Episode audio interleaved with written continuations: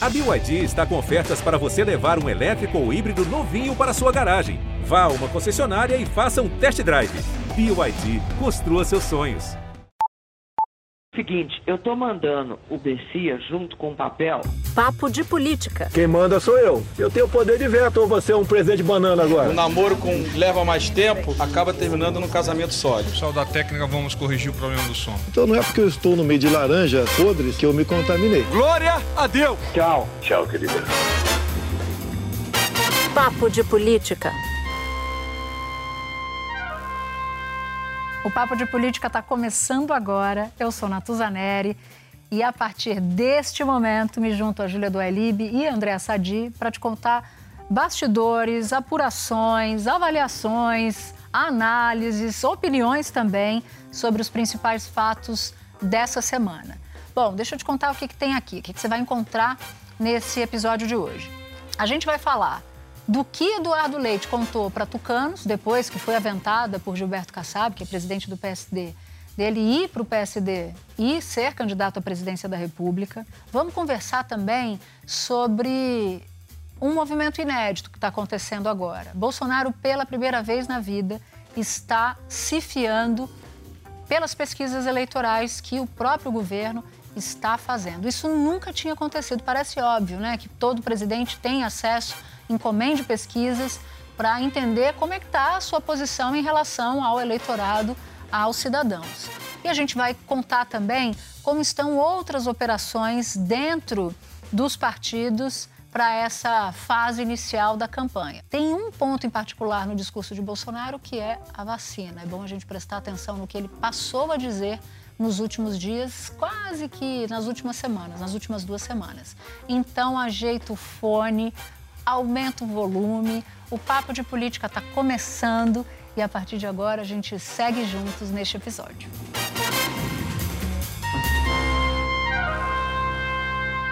Queria fazer a seguinte avaliação para ver se vocês concordam, que das 3 fases de uma campanha eleitoral, 2 já estão em curso. Preparar, já está todo mundo se preparando, por óbvio. Apontar, e todo mundo já começou a apontar contra o rival.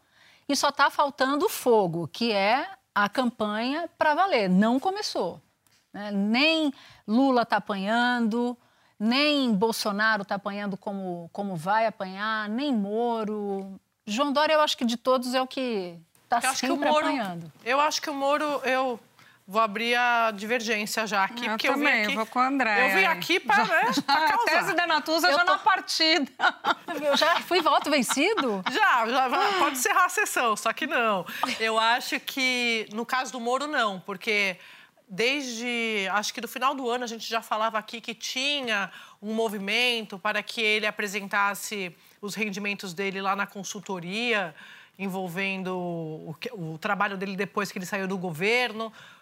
Todo mundo com quem eu conversava, os principais caciques do Centrão de olho nisso, a turma do Lula também de olho nisso, e Centrão com Bolsonaro na expectativa de que esse tipo de artilharia pudesse já desgastar o ex-ministro candidato pelo Podemos. Então, concordo no caso do Bolsonaro, do Lula, para não te deixar na mão, porque afinal de contas eu te amo, mas no caso do Moro, eu acho que o Moro já está realmente recebendo esse fogo aí que você citou.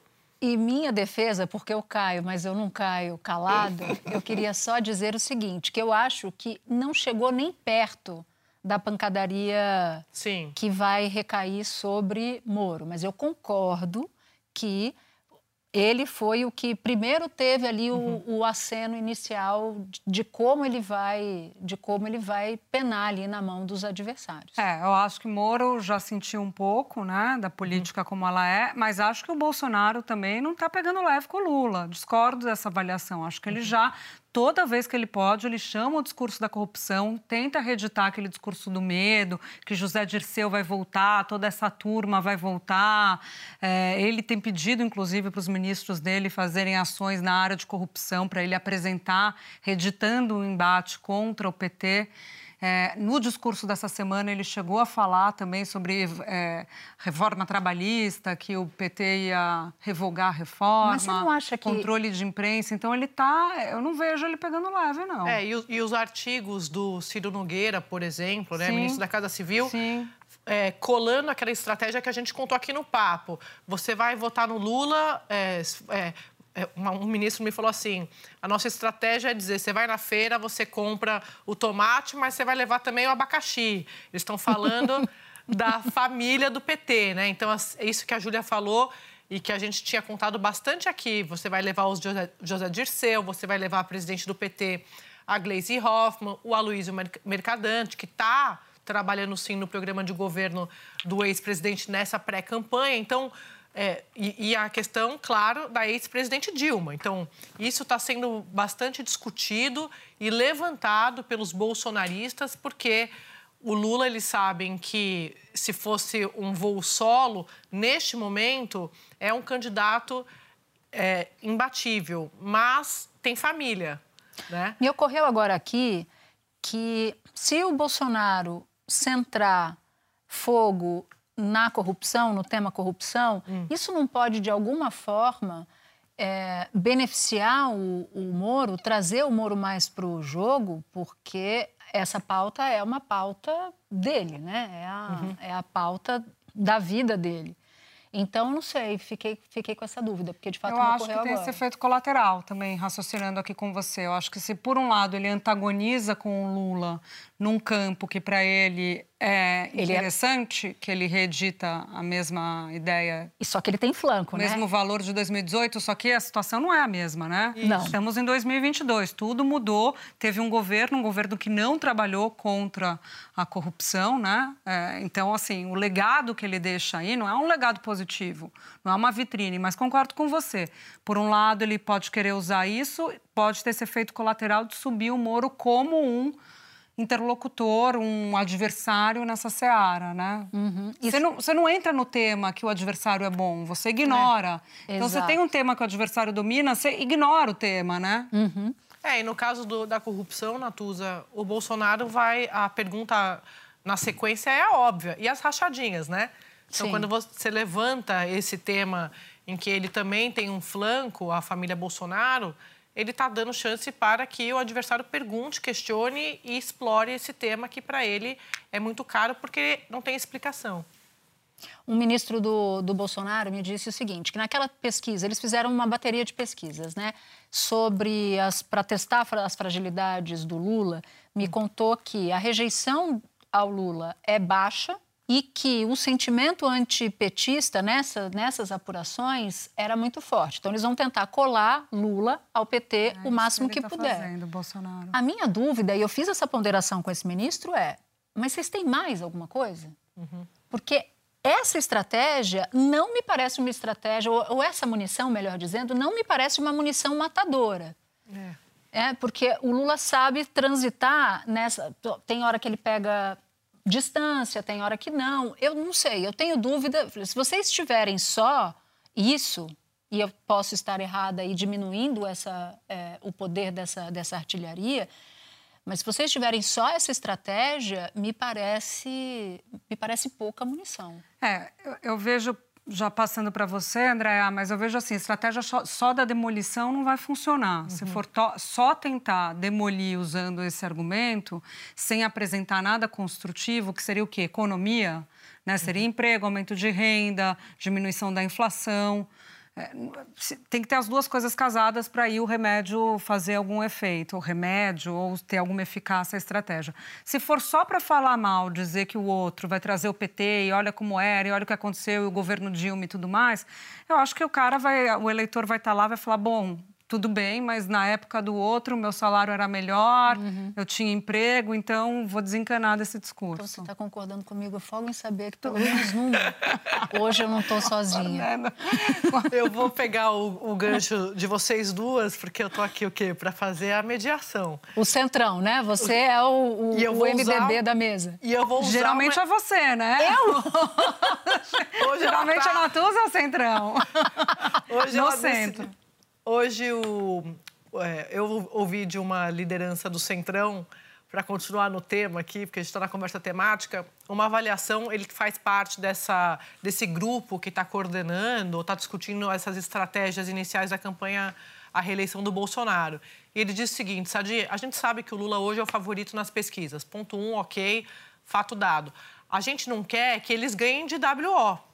O que a gente quer é tornar a eleição mais difícil para o PT, porque a avaliação do Centrão, e isso não é só de um líder que eu ouvi de vários parlamentares ali do Congresso, eles acham que o PT, neste momento, está de salto alto. Claro que quando eu vou conversar com o PT e com os integrantes ali da cúpula do partido, eles dizem, Sadi, isso não existe. A gente sabe que a eleição vai ser uma eleição difícil, a gente sabe que não dá para subestimar a máquina federal, mas o Centrão quer passar essa versão, quer passar essa narrativa, porque quer dificultar a eleição. Porque, é claro, quanto mais difícil a eleição, é igual o jogo de futebol. Ah, você ganhou por 1 gol ou por 7 gols, você ganhou o jogo? Ganhou, mas é diferente. Você dá uma goleada, né, com 7 gols no adversário, do que você ganhar ali, sofrido, nos 45 do segundo tempo.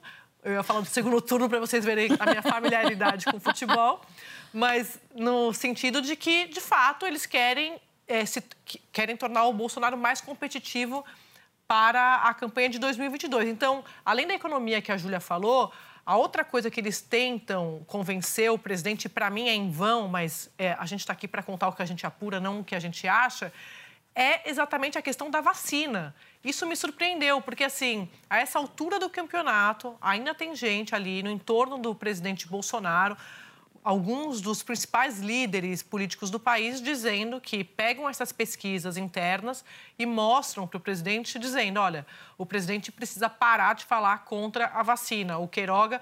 Vocês vão ver, o Queiroga... Vocês vão ver, não, a gente já está acompanhando. Deu entrevista para o Globo...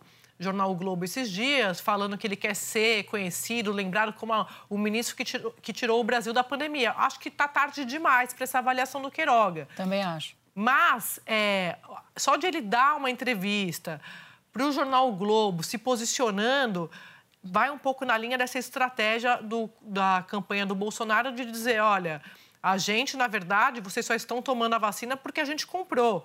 Então, eu acho que, além de bater nessa estratégia da desconstrução, da demolição, Lula é igual a PT, vai ter também essa estratégia de dizer, ó, vocês estão reclamando da vacina, mas eu comprei a vacina ao fim e ao cabo. Mas eu, como eu disse, a primeira parte é informação. A minha análise eu acho que é tarde demais. Esses estrategistas acham que tem tempo, se ele der esse cavalo de pau antes de julho, mas eu acho difícil porque também já pegou na sociedade de que o governo fez tudo o que pôde para não comprar, para atrasar, para atrapalhar a vacinação no país. Tem um ponto aí. Bolsonaro parou de falar contra a vacina. Ele não está falando. E ele não está falando porque tomou uma baita dura do Centrão, dos políticos do Centrão, dizendo apenas pare. Não faça mais isso. Exato. E aí ele tem adotado o discurso que ele fez na abertura do ano legislativo. Que é o cara da vacina, né? De que ele, para quem quis, não faltou vacina. Então, ele fez um deslocamento de discurso. Fez. Interessante isso. Né? E veio da pesquisa. Sim. Eles disseram, inclusive, essas fontes, que nunca Bolsonaro se fiou em pesquisa. Que esta é a primeira vez que ele está cedendo em razão de resultado. O governo recebeu pesquisas que o setor privado fazia, mas eles encomendarem uma pesquisa com as perguntas que eles queriam fazer, isso está rolando pela primeira vez. Nessa história do Bolsonaro sobre a vacina, dessa mudança de retórica, pelo menos até aqui, ele não é previsível, é sempre bom ressaltar, mas me chamou a atenção um dado que essa fonte me passou, esse ministro, que foi o seguinte, eles fizeram uma pergunta específica sobre vacina para os eleitores de Bolsonaro.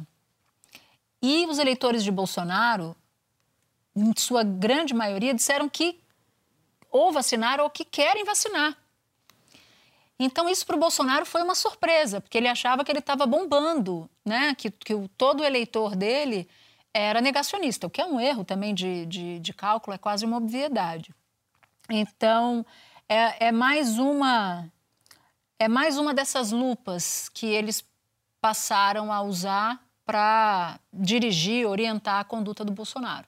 Natuza, isso que você está falando faz todo sentido e eu acho que é reforçado por uma atuação da ministra Damares nesta semana que não é comum. A gente viu vários casos de comoção nacional em que o governo não se pronuncia, não se mobiliza, é cobrado nas redes sociais e deixa passar. Mas eu acho que a diferença é que a gente está num ano eleitoral. Então, na minha percepção, eu não sei se vocês concordam, o governo parece que sentiu, porque a Damares, na quinta-feira, depois dos dias em que a gente viu toda a comoção por causa da morte do Moise, né, aquele congolês que foi morto aqui no Rio de Janeiro, num quiosque na Barra da Tijuca, ela convocou uma coletiva para dizer que o ministério dela, que é o Ministério dos Direitos Humanos, estava acompanhando o caso e que o caso estava em investigação. Quer dizer, depois da pressão nas redes sociais, porque eu acompanhei várias postagens de gente chamando ali a Damares. E aí, ministra, a senhora não vai falar nada? O ministério não vai fazer nada? E no mesmo dia, na mesma semana da morte dele, ela foi, Natuza, Júlia, às redes sociais fazer uma postagem falando de princesas, né? Falando... uma coisa horrorosa, uma coisa horrorosa. Totalmente desconectada da realidade. Completamente. Né? Aliás, como ministro da Educação, né? E falando de um jeito prosaico ali sobre, é a volta das princesas, porque agora o Brasil voltou a ter princesas, a primeira-dama é uma princesa, é o terror dos comunistas, assim, completamente deslocada do que era central e o que era demanda da sociedade. A gente está falando aqui de todas essas variáveis. Eu tive uma conversa há pouco com uma pessoa que integrou a campanha do Alckmin em 2018. E a gente está falando de tudo que é possível mapear, né? Só que sempre tem um imponderável, quando a gente viu em 2018 com a facada, né? Que também foi um elemento ali fundamental para o resultado. E essa pessoa me falou, Júlia, em julho de 2018, eu entrei no hotel em Brasília, numa reunião da campanha do Alckmin, olhei, vi todo o Centrão, vi o Alckmin lá, falei, já ganhamos. Me veio na cabeça, já ganhamos. Julho de 2018, 3 meses depois, estava eleito o Bolsonaro. Que deu. Aliás, essa história dos petistas muito fazerem bom. Esse head, dizendo que... Aliás, esse bastidor é maravilhoso. Maravilhoso. Não, eu gosto dessa crônica. Você acha que eu tô puxando seu saco? Não, eu achei bom, não achei tão bom. Acho que você tá puxando seu saco, talvez porque, né, divergência no começo do programa, não é muito, né? Mas eu queria só contar uma anedota que, numa conversa com um deputado petista, ele atendeu o telefone e aí falou, tudo bem, tudo bem. Eu falei, então, deixa eu te perguntar do Lula. Ele falou assim, não estamos de salto alto. Eu falei, mas eu só queria dar bom dia. Não dá bom dia primeiro, depois fala como é que tem passado. E aí eu pergunto quais são as novidades. Mas não, ele já foi, não estamos de salto alto. Eu falei, bom, isso quer dizer que estão passando um recibo. Só para complementar, na verdade, para fechar o que eu falei no começo... Para o Centrão interessa, assim, lutem, né? Briguem. Porque apenas lutem. A única certeza, como a Júlia falou, tem sempre o imponderável, mas eu acho que a gente não vai errar se a gente disser que no day after o Centrão estará lá, no palácio, ou não no day after literalmente, mas no mês after, assim, uns 2 meses after. Independentemente do presidente eleito, ele vai... entrar no palácio para conversar, para discutir, para integrar o governo. Então, para eles, interessa que o governo não esteja tão forte, porque é aquela máxima que a gente sempre diz aqui. Quanto mais forte o governo, mais fraco o Congresso. E o poder do Centrão é no Congresso, é no Legislativo. Então, imagina já começar, já na largada, já começar... sem toda essa força. Para eles não é interessante. E eu já acho que já sei até qual é o discurso. O Brasil precisa, o Brasil tem pressa, é momento de união, são os maiores clichês da política. A eleição ficou para trás, mas já que a gente está falando de eleição Alckmin em 2018, o mundo dá voltas, né? A gente que cobriu a eleição de 2006, achava, já falamos aqui. No caso do Brasil, da cambalhota. É, total. Eu sempre esqueço o nome do salto da Daiane dos Santos, né? O duplo carpado, twist carpado, isso. Porque os aliados de Alckmin, eu conversando com um deles, vai sair do PSDB também, não vai, vai ficar... E aí ele disse que conversou com um deputado muito próximo do ex-governador que falou assim para ele, vamos com a gente porque Lula vai ganhar a eleição e aí a gente vai ter cargo, vai ter espaço para todo mundo no governo, vamos junto. Saiu até essa semana uma reportagem no Estadão falando que já tinham negociado o Ministério da Agricultura para Alckmin. O que se fala muito no PT é que Alckmin será um interlocutor, né, com a área do agro, que de fato ele transita bem. Só que o Alckmin é esperto também. No dia que saiu essa informação, colocou uma imagem dele capinando ali, trabalhando agro. Essa imagem não apareceu à toa. Tá lá em Pinda capinando. E ele já me disse uma vez que o passatempo dele preferido é... capinar. Bom, e como prometido, eu queria falar de Eduardo Leite. Eduardo Leite, governador do Rio Grande do Sul, do PSDB, chegou a disputar as prévias para ser ele o candidato à presidência da República pelo PSDB, mas foi derrotado por João Dória. E nessa semana, Sadi, o Gilberto Kassab te deu uma entrevista e disse que o Eduardo Leite poderia se filiar ao PSD, que é presidido por ele, e que poderia ser candidato à presidência da República. Eis que Eduardo Leite telefona para alguns interlocutores do partido dele, do PSDB, e diz o seguinte, eu não vou sair do partido, não vou me filiar ao partido de Gilberto Kassab, até porque quem tem 3 candidatos à presidência da República não tem nenhum, porque na mesma fala o Kassab disse que Eduardo Leite poderia ser um bom candidato, Paulo Artung, que é governador, é ex-governador do Espírito Santo, pode ser candidato, só que Kassab já tem um pré-candidato. Já foi, inclusive, anunciado por ele, que é Rodrigo Pacheco, presidente do Senado. Então, Eduardo Leite também não ficou tão seguro assim sobre esse aceno de Kassab.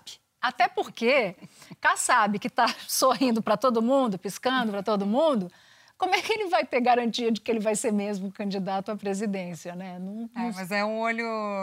Não é um olho no peixe e outro no gato. Nesse caso, é um pé em cada canoa, porque o governador do Rio Grande do Sul também falou para pessoas próximas que o PSDB está acabado, que é complicada a situação do partido e que ele cogita, assim, eventualmente entrar no PSD, só que precisaria fazer uma operação com muito cuidado para não parecer que ele é um mau perdedor, porque, de fato, ele disse que ficaria até o final, né? Se Dória ganhasse. Você falou com a mesma fonte que eu, porque essa história do mau perdedor eu também ouvi. Você também ouviu? É. E olha, então, convergência. Eu vou dizer para vocês que, dentro do PT, Partido dos Trabalhadores, sobre a repercussão da entrevista, eu ouvi de uma fonte dessas mais próximas do Lula o seguinte: Sadi, o Kassab não vai fazer nada antes da janela partidária, porque senão ele perde metade da bancada. Óbvio, boa.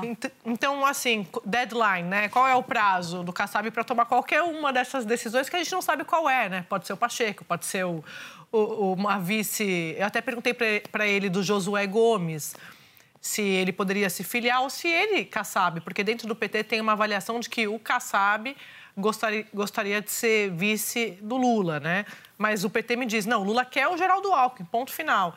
Mas o Kassab vai sentar em qual cadeira nessa mesa da campanha? O que a turma do PT me diz é que o Kassab, para o Lula, é de fato mais importante na operação do dia a dia da política, ou seja, mais um personagem do Day After ali. Claro que vai ser muito interessante, muito bom para o PT se o PSD já sinalizar na campanha.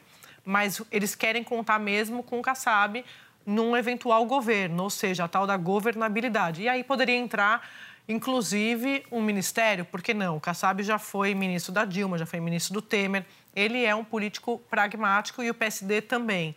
Então, não teria muita dificuldade para negociar com um com o outro. Acho que só com o Bolsonaro que o Kassab não iria de fato ali, né? Eu também acho. E aí eu queria entrar num outro assunto. mudando, né, completamente, que foi a Polícia Federal essa semana. Quer dizer, finalzinho da semana passada e nesta semana. No final da semana passada, Bolsonaro disse: não vou depor, não tem quem me faça, e de fato não foi, no inquérito do vazamento de informações sigilosas. Né? Ele fez uma live, obteve por meio de um deputado o acesso ao inquérito e divulgou na live. Aí abriu-se ali uma investigação, o TSE reclamou. E esta semana, a delegada Denise Ribeiro, que a gente já falou bastante dela aqui, que é quem toca o inquérito das fake news também, ela concluiu o relatório. Já tinha o relatório na sexta-feira, mas em razão do não depoimento, fez uma atualização nesse relatório dizendo que o presidente cometeu crime, o deputado Felipe Barros cometeu crime, o ajudante de ordens de Bolsonaro, que é tenente-coronel, o tenente-coronel Cídio, também cometeu crime e ele foi o único indiciado da história. Bolsonaro e Felipe Barros não, porque ela considerou que tinha ministros do Supremo que achavam que não pode indiciar gente que tem foro privilegiado. Sem autorização, né, da Justiça. É, e teve também uma outra conclusão toda torta, tortuosa, que foi o delegado William Tito, né, salvo engano, você que é minha memória RAM. Eu acho que é isso. Em que ele diz o seguinte, já no inquérito sobre prevaricação, que foi investigado pela CPI da Covid e que teve a denúncia do deputado Luiz Miranda, que conta que foi a Bolsonaro dizer que está tendo rolo no Ministério da Saúde para compra de vacina dessa Covaxin e que teria contado todo o arrazoado de encrencas lá do Ministério. E Bolsonaro não fez nada, quando, como servidor público, ele tem obrigação de pedir investigação ou de contar a história, né? Ele não pode ver um mal feito e não fazer nada. E o delegado disse que aquilo não era um problema, não tinha no Código Penal, o Código Penal não alcançava o presidente da República e que era uma questão de dever cívico. E não funcional. Porque ele diz que não é, que o presidente não tem nenhum lugar dizendo que é ato de ofício, o presidente, que é dever funcional dele relatar esse tipo de coisa. Então, se ele fica sabendo e não relata, ele não prevarica, né? E eu colocaria em paralelo, em contraste, a conclusão da Denise Ribeiro e a conclusão do William Tito. Porque Denise Ribeiro, ela não avança, né? A impressão que eu tenho lendo o relatório é de que ela não interpreta, ela vai naquilo que está na letra da lei. E tem um ponto muito importante que não estava claro para mim durante os últimos dias. Todo inquérito da Polícia Federal é sigiloso, por regra. Uhum. É. Isso. Ele não precisa de carimbo de sigilo para ser considerado sigiloso. É, tá um embate isso, né? A delegada disse isso e o deputado Felipe Barros diz que no depoimento do delegado, para Denise, o delegado que tocou o inquérito sobre a tentativa hacker de entrar no sistema, e o próprio delegado teria dito, não é sigiloso, mas eu não imaginei que ele ia divulgar em live. E aí a delegada falou que, no entender da Polícia Federal, qualquer inquérito é sigiloso. O que me explicaram, tá? Você tem um sistema, são duas coisas diferentes. Por lei, todo inquérito é sigiloso, ao contrário da Justiça, porque a Justiça tem um papel invertido nisso, né? Quando o processo começa, quem decreta o sigilo é o juiz, mas, por princípio, ele é público. No caso da Polícia Federal, é o contrário. E que tem-se dentro da polícia um sistema eletrônico em que tem todos os inquéritos lá, todo o arsenal de inquéritos da polícia. Se você é federal e acessar esse sistema, fica rastreado, fica registrado, mas você não pode passar esse inquérito para ninguém, a não ser por uma forma oficial, que é a transferência de sigilo. Quando Felipe Barros, e isso eu apurei, chegou na reunião com o superintendente da Polícia Federal para pedir o inquérito, ele chegou lá com o papel pronto e com o número do inquérito. Ele sabia do número do inquérito. alguém de dentro vazou para ele o número do inquérito. E ele já chega lá com a história toda pronta.